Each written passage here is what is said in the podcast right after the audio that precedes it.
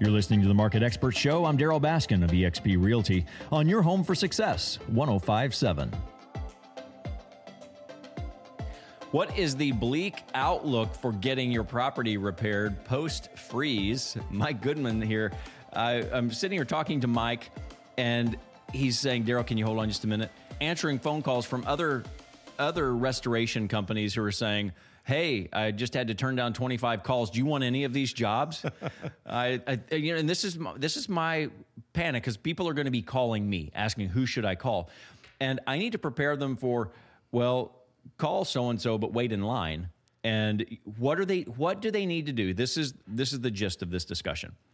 While they are waiting for repairs to be made from freezing, from broken pipes, from whatever, uh, water damage. What should they be doing to be as normal as possible and not have additional damage? Well, what I would suggest, it, it, right, like you, you hit the nail on the head, Darryl. We're we're stacked up, and other guys are as well, and and other contractors trying to give us jobs just to keep up. But what I would say is, if somebody can't get to you right away, to if you have a shop vac, take take any standing water you can see and shop vac it out. It, it takes time to do it with a shop vac because uh, it it does it is labor intensive, but to, I guess, first stop the water wherever it's coming from, and then get rid of any standing water, get some fans moving, just try to help get some of that dry as as you're waiting on your contractor to show up. This is where you, you need to know if this hasn't affected you, if you didn't have any frozen pipes, what this take this as your message from God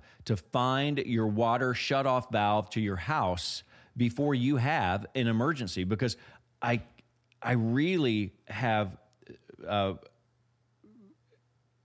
I, I have serious sympathy or empathy for people who are in the middle of a water leak and they don't know how to shut their water off because they just didn't think about where is that shutoff valve? It's funny you say that, Darryl, because I have a rental property and my my tenant called me and they had no idea how to shut the water off in the house and had never thought about it. So luckily we were close and uh, we had to go shut it off for them. But older homes typically may not have a main shutoff valve in the house, but newer construction homes uh, will always have a main manifold with a shutoff, so you don't have to go outside to the meter. But if you don't know where that is, it's real simple to to pull that meter lid, and you can see the little looks like a uh, a little uh, I don't know how, how you would say that, but it's like a little slot that you can turn with a key lock, but just clockwise yeah, turn it's like it off. Re- it's like a reverse slot. Yeah, there you go. Inverted slot. Inverted slot. And, and that's where a water key is important. If you don't have a water key, get a water key, put it in your garage,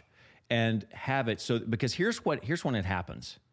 It happens in the middle of a freeze. Well, what what is happening in the middle of the freeze? Well, you probably have ice, uh, layers of snow, and I can find my water can easily when there's not a foot of snow on the ground.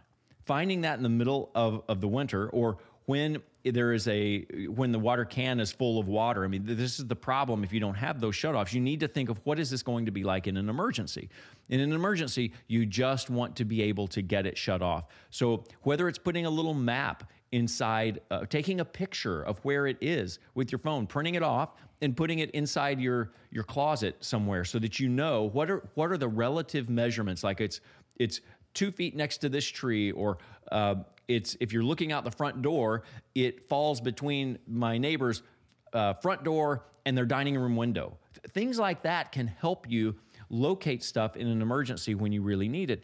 And the only reason i'm thinking about all of this stuff is it seems like I've had lots of those emergencies, and you just learn over time that you want to be prepared for them. Give me an idea of some of the stuff that you're finding people, Mike, learn through these process processes and and you can pass on to somebody else. One thing, you know, I, have I think one simple thing that I've ran across lately is people really don't know what to do once they see the the seam of the sheetrock starting to come apart and and bulging down, they they kind of just let it sit there and panic. I, I would say this real simply: take a trash can, anything watertight, a bucket, poke set a it hole. underneath there, and poke a hole in it. Yeah, yeah, don't be afraid to poke a hole. Get that water out of there.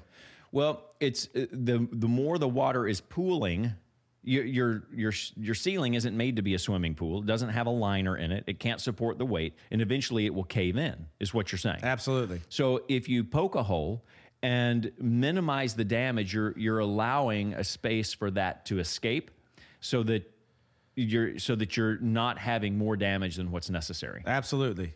So, what other ways can we manage manage damage to reduce it until a, a repair or restoration company can arrive? Definitely, like I said, you know, move air. Uh, you know, get get your get get air movement. Get any standing water up. Uh, absorb it with towels or paper towels or a shop vac. Just get it off. Anything you can see visibly, get it up, and and it helps minimize that damage. But um, you, you know, most people, well, like you said, don't really understand that that the longer that water sits there, it's it's creating a, a real underlying damage. So you want to get it up as quickly as possible. Can you explain carpet browning? Why does carpet brown as it's drying? Well, uh, it, uh, there's there's different manufacturers and different types of carpet, and so uh, that that I don't know the exact answer to that, but I would venture to say that either the water had something in it or it has started to, to get musty and moldy. One thing we don't do is we don't save pad. When when carpet's been saturated, we pull carpet, we get rid of the pad. Sometimes the carpet's salvageable, dryable, and it can be relayed, but the pad always has a musty odor. Hmm, interesting. Good to know. So, if you're in the middle of this and you're looking at like, what am I going to do temporarily? Just go ahead and pull your carpet back, Absolutely. so it can dry out. Throw the pad away, and and you're saving the carpet because really you, you could just say your carpet got a good washing.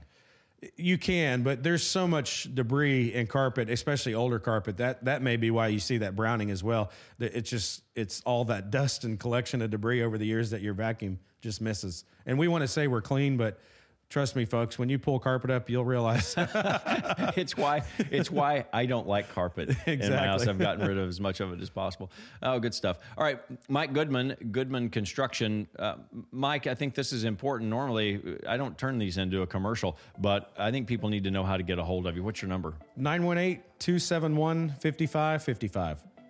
And you say that with such eloquence. 918 251 55. 271 5555. Sorry to correct you on air, Darryl. No, I'm glad you've correct, corrected me. Uh, we don't need people calling the wrong number. That's going to make somebody upset. All right. Thank you, Mike. Thank you. You're listening to the Market Experts Show with eXp Realty. I'm Darryl Baskin.